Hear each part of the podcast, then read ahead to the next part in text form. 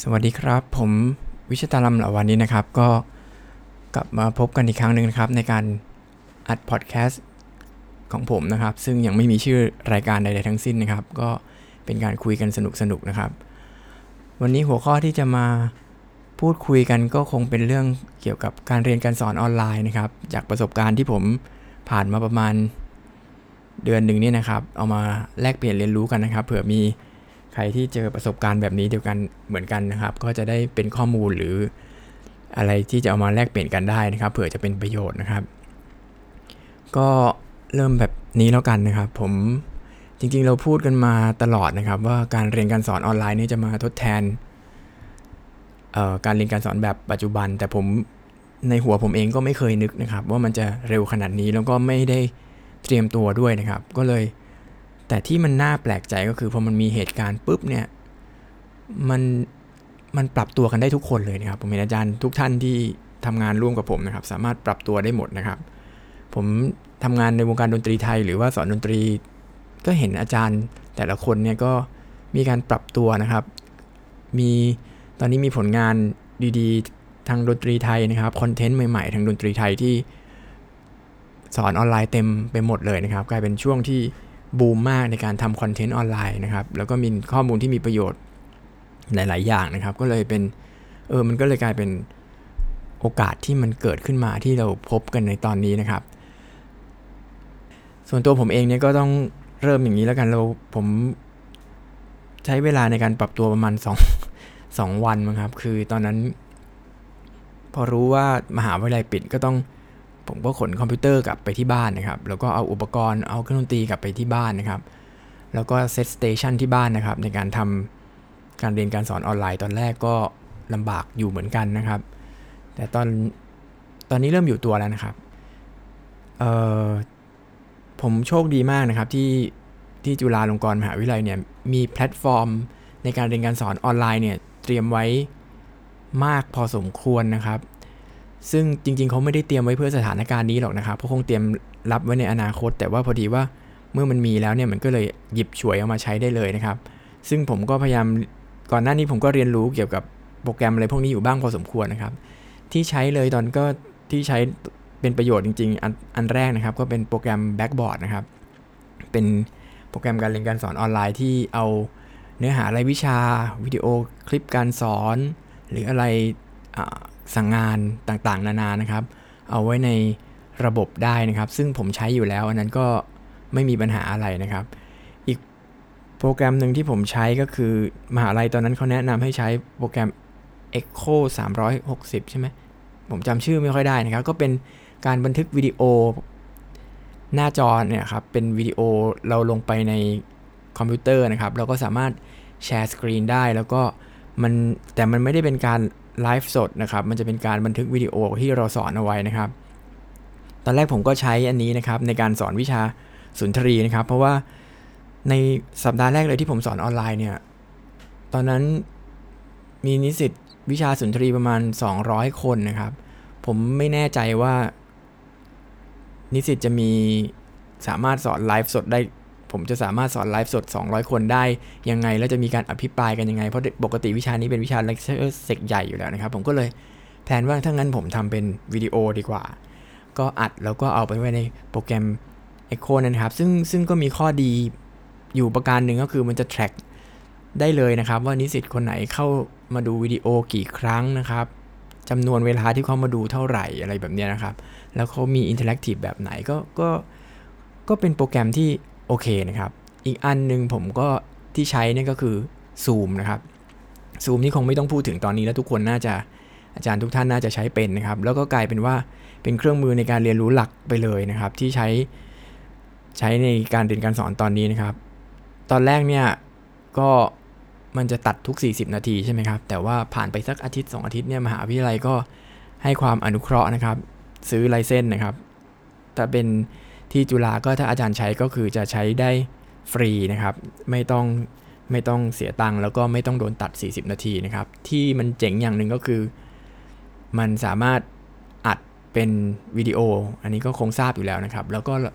เราก็บันทึกเอาไว้แล้วก็ให้นิสิตมาดูย้อนหลังได้ช่องทางใดช่องทางหนึ่งครับ ผมเปรียบเทียบระหว่าง Zoom กับ Echo นะครับ ตอนตอนเราเนี่ยก็คิดว่าเออถ้าสอนแบบ ไลฟ์เนี่ยมันก็จะดีกว่านะครับนิสิตได้มีการปฏิสัมพันธ์หรือมีการโต้ตอบกันอะไรเงี้ยปรากฏว่าจาก feedback อันนี้เฉพาะส่วนตัวของผมนะครับ ที่ที่นิสิตฟีดแบ็กมาก็คือว่าเขาชอบการเรียนการสอนที่เป็นบันทึกวิดีโอไว้มากกว่านะครับ คือผมเล่านิดนึงแล้วกันอย่างที่เป็นวิดีโอเนี่ยผมจะสมมุติผมสอนเรื่องอัตราจังหวะอย่างนี้นะครับ ผมก็จะ สอนไปนะครับ จากนั้นก็ให้เขาไปทำกิจกรรม เช่นสมมุติให้ไปทำคับซองนะครับ ผมมีตัวอย่างให้ใน YouTube แล้วเขาให้เขาไปทำจากนั้นผมก็ให้เขาส่งวิดีโอที่เขาทำน่ะส่งกลับมาที่ที่ผมนะครับ แล้วผมก็มาตรวจงาน เออนิสิตเขาชอบการเรียนการสอนแบบที่มีการบันทึกวิดีโอไว้มากกว่าเขาบอกว่าเนื่องจากเขาดูเมื่อไหร่ก็ได้เขาอยากจะมาดูย้อนหลังตอนไหนก็ได้นะครับ บางทีถ้าเกิดสอนไลฟ์สดเนี่ยบางทีอินเทอร์เน็ตเขาอยู่ต่างจังหวัดเนี่ยเขาไม่สะดวก อุปกรณ์เขาไม่ดีสัญญาณเขาไม่ครบเนี่ย แล้วบางทีมันเขาก็รู้สึกอึดอัด แล้วก็โต้ตอบไม่ได้หรือบางทีเขาอยู่ในสถานที่ที่ไม่สะดวกในการเรียนการสอน ผมเจอนิสิตบางคนนะครับกำลังกำลังเรียนเรียนอยู่ก็มันก็จะมีเสียงรบกวนนะครับ บางทีอะไรละม้าเฮา ก่อสร้างบ้างนะครับ ที่ที่เจอหนักสุดก็คือเจาะสร้างที่มาเอาเครื่องเจาะมาเจาะอยู่ริมถนนข้างบ้านนะครับเขาไม่สามารถเรียนได้เลยนะครับเนี่ยมันก็จะเป็นข้อจำกัดแบบนี้นะครับ บางคนไม่มีกล้องได้ยินแต่เสียงนะครับ เออมันก็บางทีผมก็บอกเออทำไมไม่เปิดกล้องอ่าปรากฏว่าเขาไม่มีกล้องนะครับ อะไรแบบนี้ก็เป็นข้อจำกัด ซึ่งผมยังจินตนาการไม่ออกนะครับ ถ้าเกิดทำการเรียนการสอนแบบในระดับการศึกษาขั้นพื้นฐานแล้ว แล้วทรัพยากรพวกนี้กับนิสเด็กอึนี่นิสิตจุฬาผมว่าก็ค่อนข้างจะมีความพร้อมมากมากมากพอสมควรนะครับ แต่ถ้าเป็นในระดับประเทศเนี่ยการศึกษาขั้นพื้นฐานอันนี้ก็ยังน่าเป็นห่วงอยู่ แต่คงมีการเตรียมการกันไว้แล้วมั้งครับนะครับ แล้วก็ผมก็จะให้แพลตฟอร์มประมาณแค่นี้ครับ ส่วน Facebook Live อะไรพวกนั้นผมยังไม่ได้ใช้นะครับ เพราะว่า เพราะว่ารู้สึกว่าบางทีมัน open ในผมส่วนตัวบางทีมันจะ open มากเกินไปอะไรเงี้ยเราต้องไปสร้างกลุ่มอะไรเงี้ยแต่ถ้ามันทำไปใน Blackboard เนี่ยมันจะมีกลุ่มจำกัด ซึ่งมหาลัยเขาเขาอ่าคนที่จะมาเรียนกับเราได้เนี่ยมันก็จะจำกัดเฉพาะนิสิตของเรานะครับ ก็เป็นลักษณะนั้นนะครับ ส่วนถ้าเกิดเป็นวิชาในสาขาดนตรีศึกษานะครับ นิสิตประมาณ 30 คนเนี่ยผมมีอยู่2สวิชานะครับ ก็ไม่มีปัญหาอะไรนะครับ นิสิตน่ารักมากนะครับ ให้ความร่วมมือ เออผมชอบนะครับ นิสิตตรงเวลามากกว่ามาเรียนในในห้องเรียนครับ ปกติถ้าเกิดมาเรียนก็จะสาย 10 นาที 20 นาที อันนี้เขาค่อนข้างจะมาตรงเวลานะครับ แล้วว่าเวลาเขาจะออกไปไหนเขาก็จะขออนุญาตก่อนผม ที่ผมเจอนะครับ ในการเรียนการสอนดนตรีเนี่ยจริง ๆมีปัญหาหนักๆเลยก็คือ เทคโนโลยีมันยังไปไม่ถึงที่ทำให้สามารถโต้ตอบได้ทัน เวลามันทันท่วงทีครับ เช่น วิชาพวกรวมวงนี่เราไม่สามารถจะทำการเรียนการสอนได้เลยนะครับ เพราะว่ามันจะ delay นะครับ เสียง ถ้าจะทำได้ก็คืออาจจะต้องมันไม่ real time นะครับ มันจะต้องมันจะมี delay ของเสียงและสัญญาณนะครับ เพราะฉะนั้นก็ต้องอัด backing track หรืออะไรไปซ้อม ซึ่งมันจะค่อนข้างขัดธรรมชาติกับวิชารวมวงอยู่พอสมควรนะครับ อันนี้เป็นเรื่องทางเทคนิคทางการเรียนการสอนดนตรี แต่เห็นเพื่อนๆที่ ที่เป็นอาจารย์อยู่ใน ในสถาบันต่างๆ ก็มีวิธีการแก้ปัญหาต่างๆ นานากันไปนะครับ เดี๋ยวถ้ามีเวลาก็คงเราคงจะมาคุยกันเรื่องนี้อีกทีนะครับ แล้วก็อ๋อเมื่อกี้ผมย้อนไปนิดนึงนะครับไอไอโปรแกรมที่มันบันทึกวิดีโอนะครับ เวลาเราพอเราเป็นสอนวิชาดนตรีเนี่ยเราจะแชร์ภาพจาก YouTube หรือว่าแชร์วิดีโอจาก YouTube เนี่ยบางทีเนี่ยเสียงกับภาพมันไปไม่พร้อมกัน แล้วเราไม่รู้ว่าอินเทอร์เน็ตของแต่ละคนมาเป็นเท่าไหร่ แล้วก็บรรยายไปอะไรอย่างเงี้ยบางทีมันก็พอภาพกับเสียงไม่ตรงกัน มันก็เกิดอาการมึนงงได้สำหรับนิสิตนะครับ อันนี้เป็นช่วงแรกนะครับ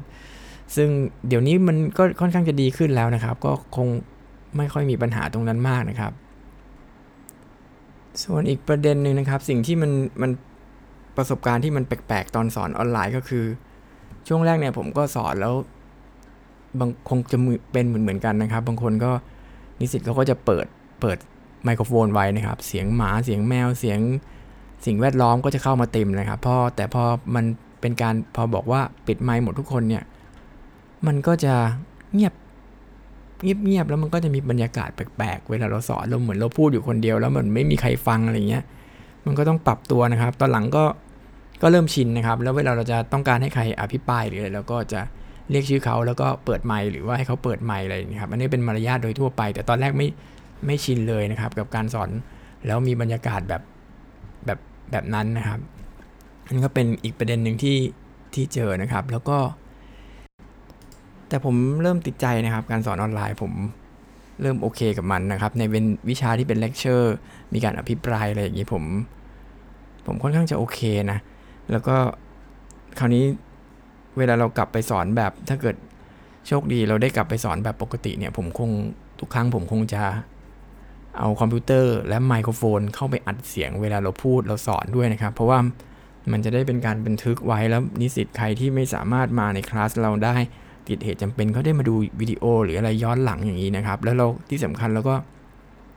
เก็บเป็นหลักฐานร่องรอย เอาไว้เขียนตำราหรือเขียนบทความอะไรก็ได้นะครับ เราก็ เออนี่ก็เป็นวิธีที่ที่น่าจะโอเคอีกอันหนึ่งนะครับ แล้วก็ โดยรวมประมาณนี้อ๋ออีกอันหนึ่งนะครับ ที่การทำงานที่มันเปลี่ยนไปก็คือ การประชุมออนไลน์นะครับ อันนี้ตอนแรกก็ไม่ชินอีกนะครับ ตอนนี้ก็เริ่มชินแล้วแต่ว่ามันก็แปลกๆ คือมันสามารถการประชุมมันตามเราไปได้ทุกที่นะครับ สมมติบอกว่าขับรถอยู่ มันก็สามเราก็สามารถติดตามการประชุม หรือเราสามารถร่วมประชุมในขณะที่เรา ขับรถและขณะที่เราเลี้ยงลูกในขณะทุกเวลานะครับ เพราะฉะนั้นมันก็ไม่รู้ว่าเป็นข้อดีหรือข้อไม่ดีนะครับ เพราะฉะนั้นก็เป็นอีกประเด็นหนึ่งที่ที่ที่ผมพบเจอนะครับ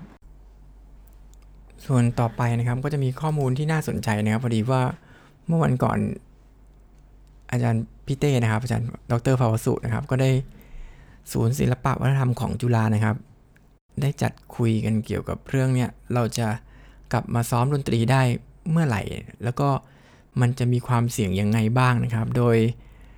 ได้เชิญศาสตราจารย์นายแพทย์ดรนะครับนรินนะครับอิรันสุทธิกุลนะครับมามาพูดคุยกันนะครับ ก็ขออนุญาตสรุปข้อมูลนะครับ ดังประมาณนี้นะครับที่ผมเห็นอยู่ในหน้าจอ Facebook ของของอาจารย์ดรภาวสุนะครับเขาบอกว่าเออ การกลับมาเล่นดนตรีอีกครั้งหนึ่งเนี่ยมันก็แน่นอนนะครับ ยังมีความเสี่ยงอยู่สูงพอสมควรนะครับ แล้วก็พอปกติตอนนี้เราก็รู้อยู่แล้วว่ามีคนติดเชื้อ แต่ว่ามันมีไม่แสดงอาการเนี่ยมีจำนวนอยู่พอสมควรนะครับ เพราะนั้นคำแนะนำนะครับ ถ้าจะต้องเล่นดนตรีตอนนี้ หรือในอีกหนึ่งเดือนข้างหน้าอะไรประมาณนี้นะครับ วิธีการลดความเสี่ยงอันที่1นนะครับ ให้ตรวจว่านักดนตรีเองเนี่ยติดเชื้อหรือไม่นะครับ ตอนนี้ที่จุฬามี ชุดตรวจแอนติบอดีของจุฬานะครับ 15 นาทีรู้ผลชุดละประมาณ 400 บาทนะครับ ถ้าเกิดโอ้ยอยากเล่นมากนะครับ อาจจะต้องตรวจกันก่อนช้อที่2นะครับก็คือลดความเสี่ยงด้วยการอยู่ห่างกันนะครับ ระยะปกติอาจจะไม่พอนะครับ อาจจะต้องเป็นหนึ่งเมตร 2 เมตรที่อาจจะไม่พอนะครับจะต้องเป็น 3 เมตรถึง 6 เมตรนะครับ อาจารย์หมอแนะนำไว้นะครับ เพราะว่ายิ่งอย่างเช่นร้องประสานเสียงหรือเล่นดนตรีอะไรเงี้ยมันอาจจะมีการ ละอองน้ำลายอะไรพวกนี้นะครับ แล้วก็อันที่สอันที่ 3 ก็คือต้องจำกัดจำนวนนักดนตรีไม่ให้มากเกินไปนะครับ แล้วก็อันที่4นะครับห้องต้องถ่ายเทอากาศดี ไม่ใช้เครื่องปรับอากาศในการซ้อมดนตรีนะครับ แล้วก็ข้อ5นะครับการซ้อมดนตรีควรใช้เวลาเพียงสั้น ๆ เท่านั้นนะครับ อาจารย์ก็เน้นนะครับว่ามีความเสี่ยง เนื่องจากโรคนี้เป็นโรคที่เราไม่มีข้อมูลมาก่อน แล้วก็ยังไม่รู้อีกมากนะครับ เพราะฉะนั้นยังไงก็ต้องศึกษากันอีกเยอะนะครับ ส่วนตัวของผมว่าก็อย่าเพิ่งกลับมาซ้อมกันเลยนะครับ ผมอยู่วงคอรัสส่วนภูคอรัสก็ยังไม่มีกำหนดกลับมาซ้อมครับ ส่วนนิสิตที่ต้องเรียนรวมวงนี้ก็ยังไม่ยังก็ไม่มีกำหนดกลับมาซ้อมเหมือนกันนะครับ ตอนนี้เราก็ มันก็ต้องผ่อนผันอนุโลมนะครับ เช่นเวลาสอบหรือการประเมินอย่างเงี้ย สมมุติอาจจะทำให้ อาจจะต้องใช้เครื่องดนตรีอื่นแทนไปก่อน หรือใช้นอยปากอะไรถ้าเป็นดนตรีไทยนะครับ ส่งเครื่องดนตรีมานะครับเมื่อก่อนผมเห็นใน Facebook ของอาจารย์สุรพงศ์บ้านไกรทองนะครับโหแกเขียนเกี่ยวกับการวิธีการเรียนการสอนแบบแบบในสภาวะแบบนี้นะครับลองไปตามอ่านดูนะครับ อย่างเช่นถ้าเกิดนิสิตไม่มีเครื่องดนตรีจะต้องทำยังไงอะไรแบบนี้นะครับ ผมก็เจอปัญหาอย่างนี้เหมือนกันนะครับ เดี๋ยวเรามาลองมา ถ้าเกิดมีเวลาเดี๋ยวเรามาเล่ากันข่าวหน้าแล้วกันนะครับ ว่าวิธีการแก้ปัญหาของของแต่ละที่เนี่ยทำยังไง น่าจะได้มีโอกาสมาแลกเปลี่ยนกันนะครับ น่าจะเป็นไอเดียที่ที่มีประโยชน์นะครับ เอาละนะครับเออคราวนี้ผมก็เลยนอกจากประสบการณ์ในการสอนออนไลน์แล้วนะครับ ก็เลยอยากจะเล่าเรื่องเกี่ยวกับการ ในขณะเดียวกันผมเลี้ยงลูกที่บ้านไปด้วยนะครับ กับคุณภรรยาเนี่ยแล้วก็ ลูกผมอยู่อนุบาลนะครับ ก็มีการเรียนการสอนออนไลน์อยู่เหมือนกัน พอดี อาจจะทันเหตุการณ์หน่อยพอดีลูกผมเขาเรียนคล้ายๆ กับโรงเรียนอินเตอร์นะครับ เพราะฉะนั้นก็เลยได้สัมผัสกับประสบการณ์เรียนการสอนออนไลน์ในช่วงนี้ ซึ่งมันเป็นช่วงที่กำลังเป็นการเตรียมความพร้อมสำหรับโรงเรียนในสพทหรือว่าโรงเรียนระดับชั้นพื้นฐานนะครับ ที่กำลังจะต้องสอนออนไลน์ เพราะบางทีบางคนคงนึกหรือจินตนาการไม่ออกนะครับว่า การเรียนการสอนออนไลน์สำหรับเด็กเล็กเนี่ยมันมันเป็นยังไงนะครับ ผมบอกเลยนะครับว่าคุณพ่อคุณแม่ต้องเตรียมใจเตรียมกำลังเตรียมเวลาเอาไว้นะครับ ถ้าไม่มีเวลาหรือไม่มีอะไรพวกนี้นะครับ มันจะไม่สามารถทำการเรียนการสอนได้เลยนะครับ ผมเล่าให้ฟังแบบนี้แล้วกันนะครับ ลูกผมก็จะมาเริ่มเรียนเนี่ยเขาจะประมาณ9โมงนะครับเขาจะเรียนวันหนึ่งเนี่ยประมาณ 3 หรือ 4 วิชานะครับ แต่ที่เป็นเรียนไลฟ์สดเนี่ยประมาณมี 3 วิชานะครับ อันแรกก็คือภาษาไทยนะครับ อันที่ 2 ภาษาอังกฤษ แล้วก็อันที่ 3 ภาษาจีน ภาษาไทยก็เปิดมาก็แต่ทุกคลาสเนี่ยเขาจะสอนไม่เกิน 10 นาทีนะครับ ก็เป็นการทักทายพูดคุย แล้วก็มีกิจกรรมให้ท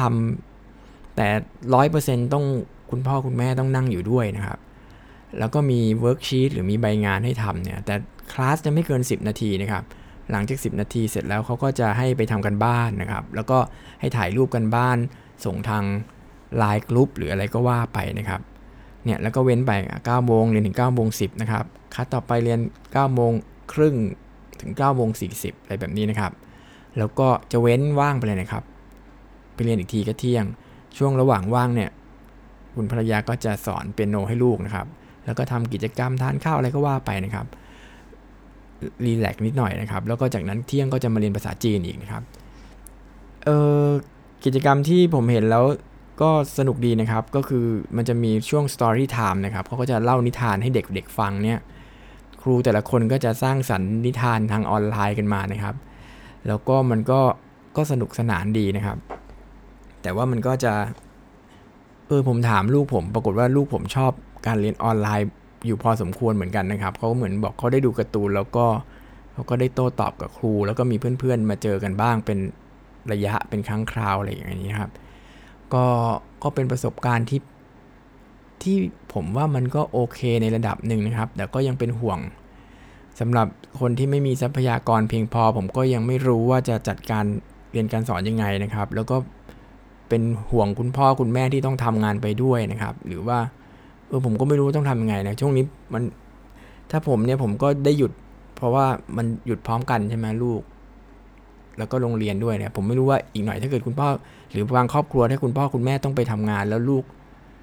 ลูกต้องเรียนออนไลน์นี่ก็สภาพก็เพราะเท่าที่เห็นบางบางคนนะครับ ที่ที่เรียนอยู่เขาก็เรียนออนไลน์บนรถนะครับ